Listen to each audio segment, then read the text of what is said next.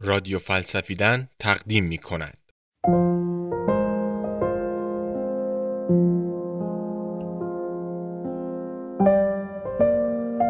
اخلاقیات، خودانگیختگی و هنر شانس آوردن در قرار اول بر اساس مقاله از کریستوفر براون استاد فلسفه در دانشگاه تنسی ایالات متحده قرار عاشقانه و فلسفه. ترجمه ملیکا خوشنژاد.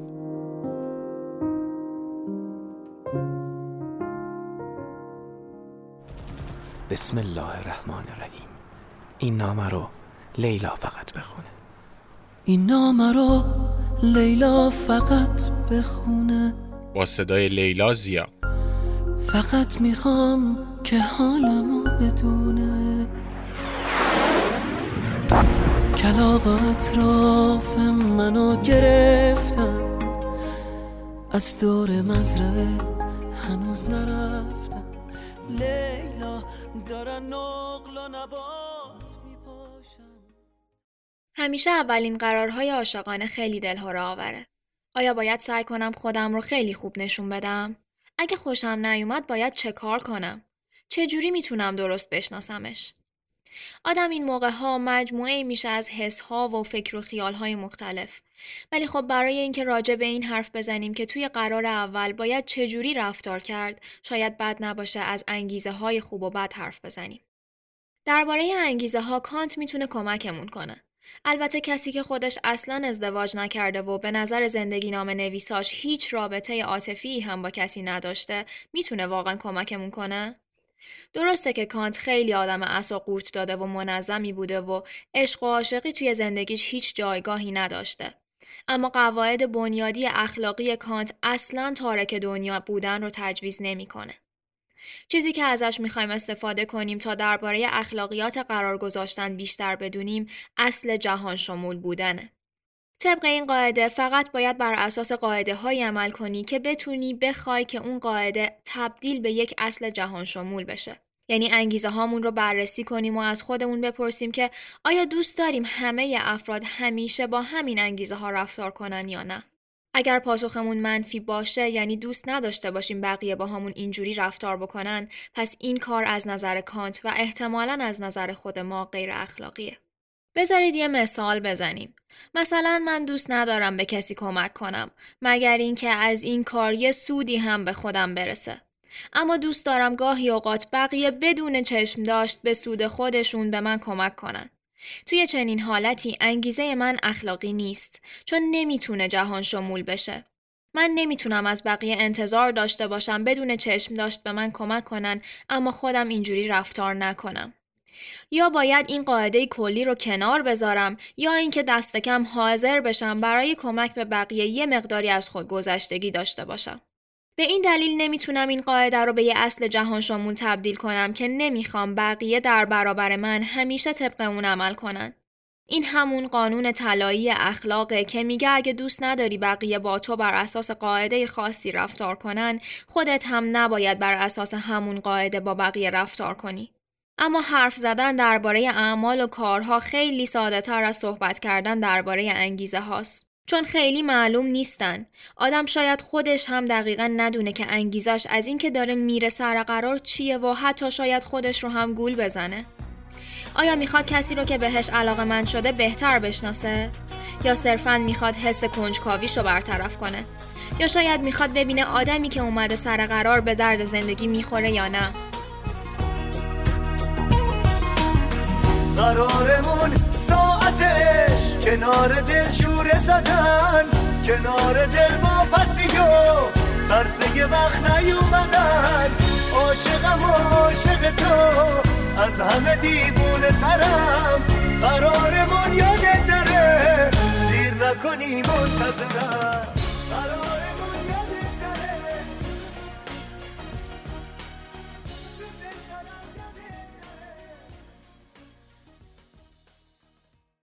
همه ی انگیزه ها برای رفتن سر قرار به خوبی همدیگه نیستن.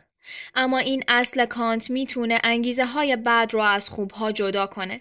یعنی مثل یه دروازه عمل می‌کنه و بعضی از انگیزه ها از این دروازه رد نمیشن. اینکه توی انگیزه های خوب کدوم بهترن یه بحث دیگه است. فعلا می‌خوایم ببینیم چه جوری میشه از این دروازه کانتی رد شد. خواسته نهایی توی اکثر موارد شبیه همه. اما چیزی که تفاوت می‌کنه اینه که برای رسیدن به اون تا چه حد حاضرید پیش برید و چه چیزهایی رو فراموش کنید و از چه چیزهایی بگذرید. اینجوری شاید هدفها و انگیزه های خوب و ساده هم نتونن از این دروازه کانتی رد بشن.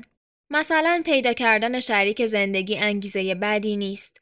اما اینکه بخوایم برای رسیدن به اون دروغ بگیم یا طرف مقابل رو تحقیر کنیم ماجرا متفاوت میشه. البته هدفهایی وجود دارند که ذاتا اهداف بعدی هستند و اصلا نمی‌تونن از این دروازه کانتی رد بشن. مثلا این هدف که بخوایم به طرف مقابل آسیب بزنیم اونم صرفا به همین دلیل که آسیب زده باشیم. شکی نیست که هیچ کسی دوست نداره صرفا به این دلیل که آسیب ببینه کسی اذیتش کنه و برای همین چنین هدفی با این قاعده کانتی جور در نمیاد. پس می‌تونیم اینجوری بگیم که شما نباید با کسی قرار عاشقانه بذارید مگر اینکه حاضر باشید طرف مقابل نیز دقیقا بر اساس همین قاعده خود شما باهاتون رفتار کنه. یا اینکه لاقل اصلا براتون مهم نباشه که طرف مقابل چه جوری با شما رفتار می‌کنه. مثال دیگه ای که اتفاقا توی قرارهای آشنایی بیشتر پیش میاد دروغ گفتنه. اگه شما دوست ندارید که کسی شما رو فریب بده تا به چیزی که می‌خواد برسه خب شما هم حق ندارید با همچین روی کردی سر قرار برید.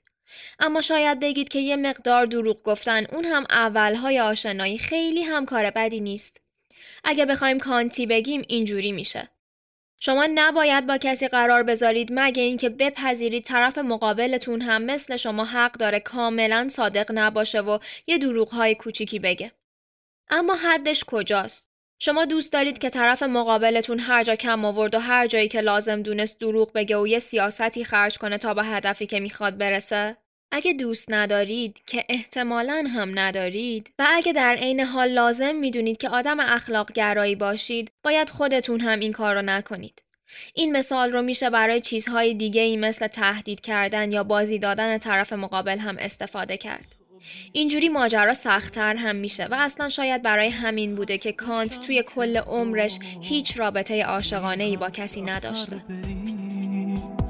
نه این قرارمون نبود. من رنگ شب بشم تو سر سپردشی من جون به لب بشم.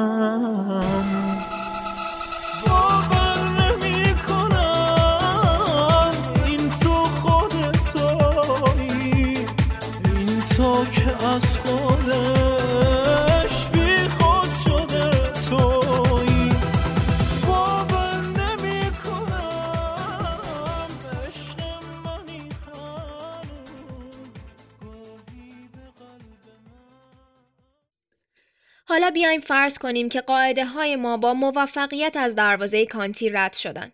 چیزی که توی این قسمت از رادیو فلسفیدن می‌خوایم دربارش صحبت کنیم اینه که بهترین روی کرده ممکن چیه؟ چه جوری می‌تونیم توی قرار اول طوری رفتار کنیم که به چیزی که می‌خوایم برسیم؟ اکثر ما این شانس رو داشتیم که کاملا مجذوب مکالمه با فردی بشیم که تازه باهاش آشنا شدیم. این موقع ها اونقدر غرق حرف زدن میشیم که متوجه هیچ چیز دیگه ای نیستیم. خیلی راحت می‌تونیم خود واقعیمون رو ابراز کنیم و با طرف مقابل احساس نزدیکی می‌کنیم. حرف زدن اونجوری پیش میره که انگار هر دو طرف می‌تونن جمله های همدیگر رو تموم کنن.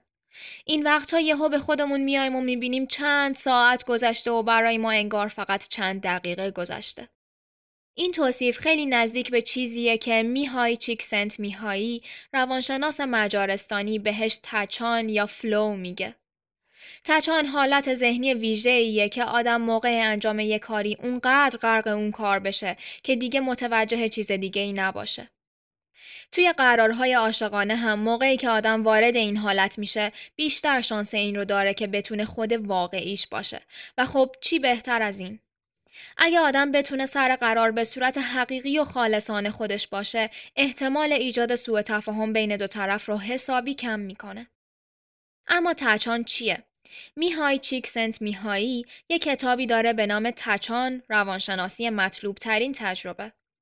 این کتاب حاصل سالها پژوهش تجربی این روانشناس روی این مسئله است که وقتی مردم بیشتر از همیشه دارن از خودشون لذت می‌برن و غرق یک کار خاصی شدن دقیقا چه اتفاقی میافته. میهای و گروهش به چند هزار نفر آدم توی سراسر دنیا یه پیجرهای الکترونیکی خاصی دادن و ازشون خواستن که اینها رو همیشه همراه خودشون داشته باشن. هر موقع که پیجر علامت می‌داد، اونا باید می‌گفتن که مشغول انجام دادن چه کاری هستن و چقدر از اون لذت می‌برن. یه فرستنده رادیویی هم در طول روز و به صورت تصادفی پیجرها رو فعال می‌کرد. حاصل این چند هزار گزارش این بود که مردم توی سه نوع فعالیت بیشتر از بقیه فعالیت ها احساس شادی و رضایت داشتن. دو تا از این سه فعالیت خیلی عجیب نیستن. غذا خوردن مخصوصا وقتی همراه دیگران باشه و روابط جنسی. اما فعالیتی که بیشترین امتیاز رو گرفته بود وقتی بود که مردم غرق فعالیتی شده بودند که خیلی چالش برانگیز بود و در عین حال متناسب با توانایی هاشون. چیکسنت میهایی اسم این کشف جدیدش رو تچان گذاشت و اینجوری تعریفش کرد. وضعیتی که در آن افراد چنان غرق در فعالیتی اند که ظاهرا هیچ چیز دیگر اهمیتی ندارد. خود این تجربه آنقدر لذت بخش است که افراد حاضرند حتی با صرف هزینه سنگینی صرفاً به خاطر تجربه کردنش آن را انجام دهند. این همون حالتیه که ورزشکارای حرفه‌ای موسیقیدانها و جراحها تجربهش می‌کنند. وقتی که توی کاری که توش تخصص دارن غرق شدن. چیکسنت میهایی توی این پژوهش با بررسی فعالیت نقاش ها یک کشف جالبی می‌کنه. اونا تا وقتی که روی نقاشی خودشون تمرکز می‌کنن به هیچ چیز دیگه ای توجه ندارن. اما وقتی که کار تموم میشه دیگه اون دلبستگی و تمرکز رو از دست میدن. یعنی نتیجه کار خیلی براشون مهم نیست بلکه خود فعالیت خلق هنری براشون اهمیت داره. میگن وقتی میکلانج مشغول نقاشی کشیدن روی سقف کلیسای سیستین بوده مدتها از اونجا خارج نشده و غذای درست و حسابی نخورده و حمام هم نکرده. و وقتی بعد از اتمام کار پوتینهاش رو از پاش درآورده پوست های پاش هم باهاش کنده شده. امشب تمام عاشقان را دست به سر کن. یکم شبی با من بمان. با من سهر کن. شما به رادیو فلسفیدن گوش می دهید. امشب تمام عاشقان را دست به سر کن. یک امشبی با من بمان. با من سهر کن. بشکن سر من کاسه ها و کوزه ها را. کچ کن کلا دستی بزن. مطرب خبر کن. گلهای شمدانی همه شکل تو هستند. رنگین کمان را بر سر حالا می‌خوایم ببینیم که توی قرار گذاشتن یعنی فعالیتی که دو نفر برای بهتر شناختن هم و ایجاد یه رابطه این رومانتیک با هم معاشرت می‌کنن می‌تونه تچان اتفاق بیفته یا نه؟ چیکسنت میهایی هفت تا فاکتور رو مطرح می‌کنه که می‌تونیم تک تکشون رو توی قرار گذاشتن بررسی کنیم و ببینیم چجوری می‌تونیم به تچان قرار گذاشتن برسیم. فاکتور اول اینه که قرار گذاشتن چالش برانگیز باشه تا حوصلمون سر نره و نه اونقدر چالش برانگیز که از سطح توانایی های ما فراتر باشه. یعنی اوقاتی که با کسی معاشرت می‌کنیم که به ما چیزهای جدید یاد میده یا به ما کمک می‌کنه از زاویه دید جدیدی به زندگی نگاه کنیم. هیچ کسی از معاشرت با یه دیوار سفید لذت نمی‌بره. معلفه دوم ادغام عمل و آگاهیه. یعنی فعالیت باید به صورت خودانگیخته یا اتوماتیک انجام بشه. توی چنین قرارهایی دیگه به این دقت نمی کنیم که چه زمانی باید چه حرفی بزنیم. الان زاویه بدنمون مناسب هست یا نه؟ چه موقع باید لبخند بزنیم و چه موقع باید نگاه دلبرانه بکنیم؟ محل قرارمون کجاست و چی پوشیدیم و اینا؟ اونقدر غرق این معاشرت شدیم که این جزئیات و برنامه ریزی های از پیش تعیین شده هیچ اهمیتی ندارن. اصولا وقتی آدم می‌فهمه طرف مقابلش داره طبق یه برنامه ای عمل می‌کنه و همه چیز رو از قبل طراحی کرده دیگه بهش خوش نمیگذره. معلفه سوم داشتن هدفهای واضح و بازخوردهای آنیه. مثل مسابقه های ورزشی که هدف دقیقا مشخصه توی قرارهای آشنایی همگاهی وقتها از واکنش های طرف مقابل می‌تونیم خیلی سریع بفهمیم که حرف هامون براش جذابیتی داره یا نه. وقتایی که آدم توی چنین معاشرت هایی غرق میشه و همه حواسش اونجاست خیلی سریع می‌تونه بفهمه طرف مقابل بهش علاقه ای داره یا نه. چهارمین فاکتور همین جمع بودن حواسه. اگه توی قراری یاد بدهکاریاتون بیفتید و اینکه فردا باید چه کارهایی بکنید و مهلت قبض موبایلتون کی تموم میشه و اینجور چیزها احتمالا خیلی بهتون خوش نگذشته. چون توی قرارهایی که شرط تچان رو برآورده کردن آدم دیگه حواسش به هیچ چیز دیگه ای نیست. حتی ممکنه فرداش یکی از دوستاتون بگه که شما رو توی همون کافه دیده ولی شما اصلا متوجه حضورش نشده باشید. مورد پنجم که خیلی هم مهمه اینه که توی چنین شرایطی دیگه از شر یه نگرانی همیشگی خلاص میشیم. این نگرانی که سوتی بدیم یا کنترل روی رفتارمون نداشته باشیم. یه رقاص این ویژگی رو اینجوری توصیف کرده. احساس راحتی و آرامش عمیقی بر من مستولی می شود. دیگر اصلا نگران شکست خوردن نیستم. چه احساس قدرتمند و گرمی است. می‌خواهم وسیعتر شوم و جهان را در آغوش بکشم. احساس می کنم آنقدر قدرتمندم که می توانم اثری باشکوه و زیبا از خود بر جای بگذارم. مسئله اینه که شایدم بیفته و پاش بشکنه اما متقاعد شده که همه چیز رو تحت کنترل داره و مهارت‌های اونن که نقش اساسی رو در نتیجه کار ایفا می‌کنن.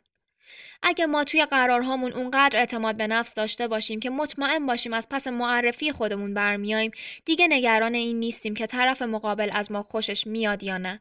فقط به این فکر می‌کنیم که خودمون از طرف مقابل خوشمون میاد یا نه. و همین باعث میشه هر دو طرف همدیگر رو بهتر بشناسن. معلفه ششم اینه که آدم در تچان خداگاهی خودش رو از دست میده. مثلا یه ویولونیست هنگام اجرا دیگه به نوع حرکت ظریف انگشتاش و یا زمان بندی اونا فکر نمی‌کنه. فقط داره اجرا می‌کنه. درسته که هم خود و هم آگاهی حضور دارن اما این حضور کاملا معطوف شده به اجرا. یعنی همون لحظه ای که با همه لحظه های دیگه فرق می‌کنه. توی قرارها هم آدم به این فکر نمی‌کنه که یه داستان جالب برای طرف مقابل تعریف کنه بلکه غرق توی معاشرتی شده که توش داره داستان میگه و میشنوه توی هیچ قرار موفقی آدم زمانی رو تعیین نمی‌کنه که حالا باید شوخی کنه و حالا باید داستان تعریف کنه. همه چیز داره خودش پیش میره. من یک کلمه از حرفات نفهمیدم. شرمندم باران خانم. همین دیگه. من نمیفهم تو چی میگی تو نمی‌فهمی من چی میگم همینا رو میگم دیگه. من می‌فهمم. حالا می‌فهمی بله حرفای روزمره رو معمولی رو. ولی منظورم یه چیزای دیگه است. چه می‌دونم؟ مثلا من میام به تو بگم هر کجا هستم باشم. آسمان مال من است. پنجره فکر هوا عشق زمین مال من است. خب معلومه که نمی‌فهمی من چی میگم. نمی‌فهمی منظورم گل. شبو چه کم از لاله قرمز دارد؟ چشم ها را باید شست. جور دیگر باید دید. واژه را باید شست. واژه باید خود باد. واژه باید خود باران باشد. تو سهرابو می‌شناسی؟ چترها را باید بست. زیر باران باید رفت. با همه مردم شهر. وای من اصلا عاشق این شعرم. یه جوری حس می‌کنم این شعر روح آدم رو شستشو میده.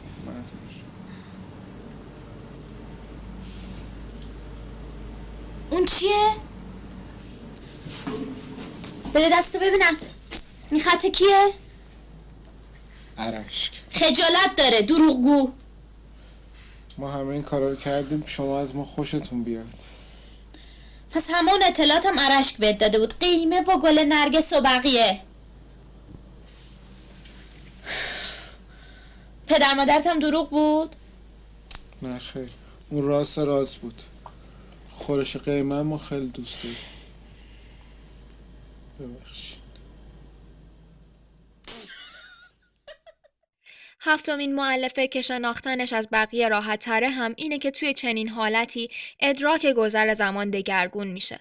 به نظر می‌رسه زمان خیلی زود میگذره. اگر هر هفت معلفه برآورده بشن و آدم سر قرار بتونه وضعیت تچان رو از سر بگذرونه هم از اون معاشرت لذت می‌بره هم خود واقعیشه و از خود نمایی و ریا و فریبکاری دست کشیده و همین که خودش رو به بهترین شکل ممکن به طرف مقابل معرفی می‌کنه و مگه ما از قرارهای آشنایی چی بیشتر از این می‌خوایم اما رسیدن به وضعیت تچان خیلی هم کار ساده ای نیست.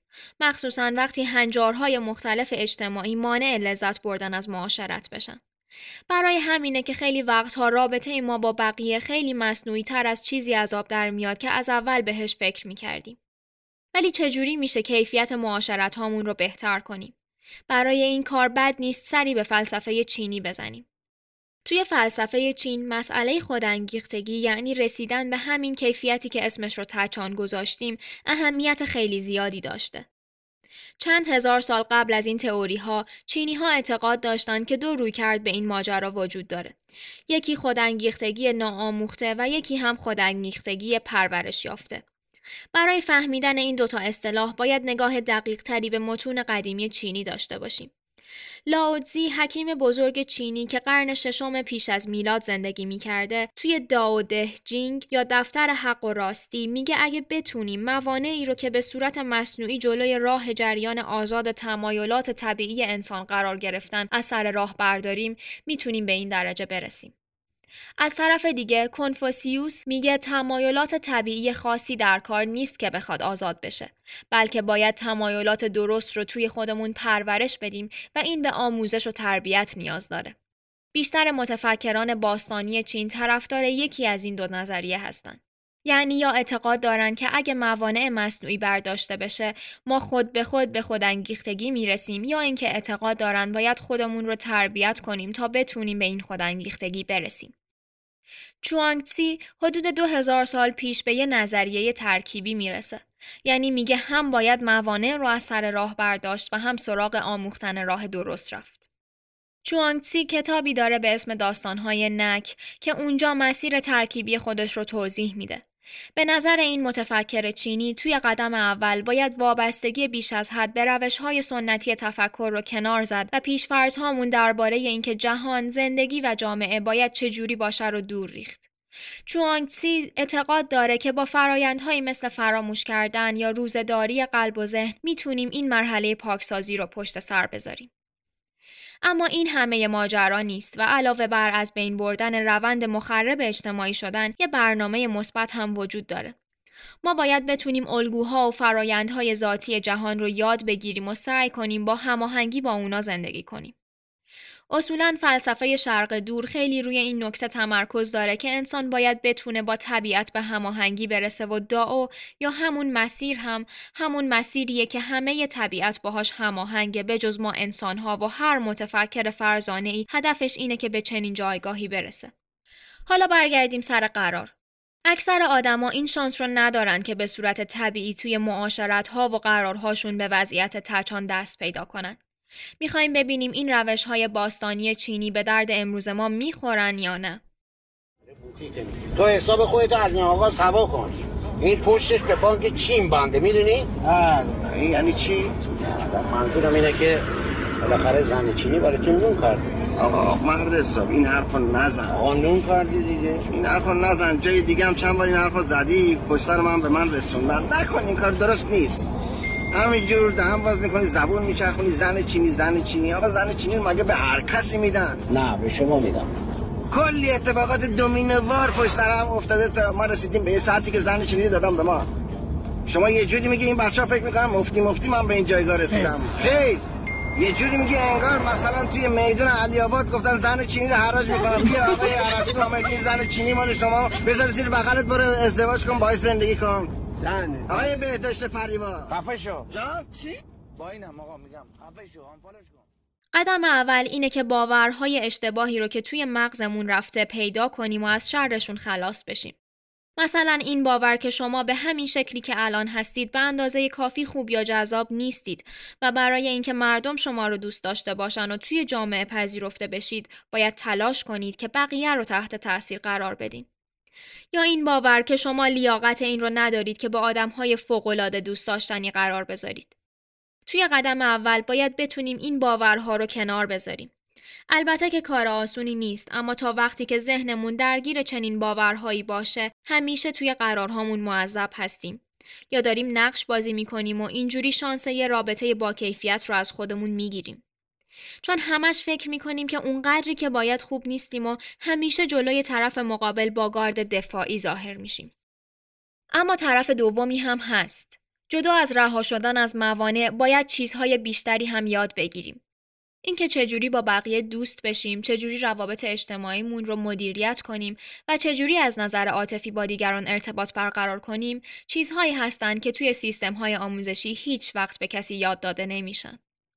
همه دوست دارن توی قرار عاشقانه با کسی که براشون جذابه بهترین شکل خودشون رو نشون بدن. وضعیت تچان یعنی وقتی خود واقعیمون هستیم بهترین حالتمونه. اگه حس می کنید که توی وضعیت تچان هستید اما بازم این بهترین حالتتون نیست احتمالاً بهترین حالتتون تقلبیه. برای همین شاید بد نباشه دوباره به دروازه کانت سر بزنید و انگیزه هاتون رو با قانون طلایی یک دور دیگه چک کنید. اگه حس می کنید با طرف مقابل کنار نمیایین و هیچ راهی برای رسیدن به وضعیت تچان با اون شخص پیدا نمی کنید خب برای چی بازم باهاش قرار می‌ذارید؟ بهتره که قرارتون رو محترمانه تموم کنید و خیلی وقتتون رو تلف نکنید. اگه هدفتون از قرار گذاشتن بیشتر از اون که برای شناختن عمیقتر طرف مقابل باشه اینه که به رابطه جنسی برسید و اگه براتون اهمیتی نداره که طرف مقابل هم اهداف مشابهی داره یا نه بر اساس دروازه کانتی شما نباید با هیچ کسی قرار بذارید. اگرم به این کار خیلی تمایلی ندارید بهتره که مطمئن بشید طرف مقابل هم این مسئله رو درک می‌کنه تا دیگه در طول قرار یا قرارها نگران این نباشید. اینجوری بیشتر می‌تونید روی معاشرت تمرکز کنید و شانس رسیدن به وضعیت تچان بیشتر میشه.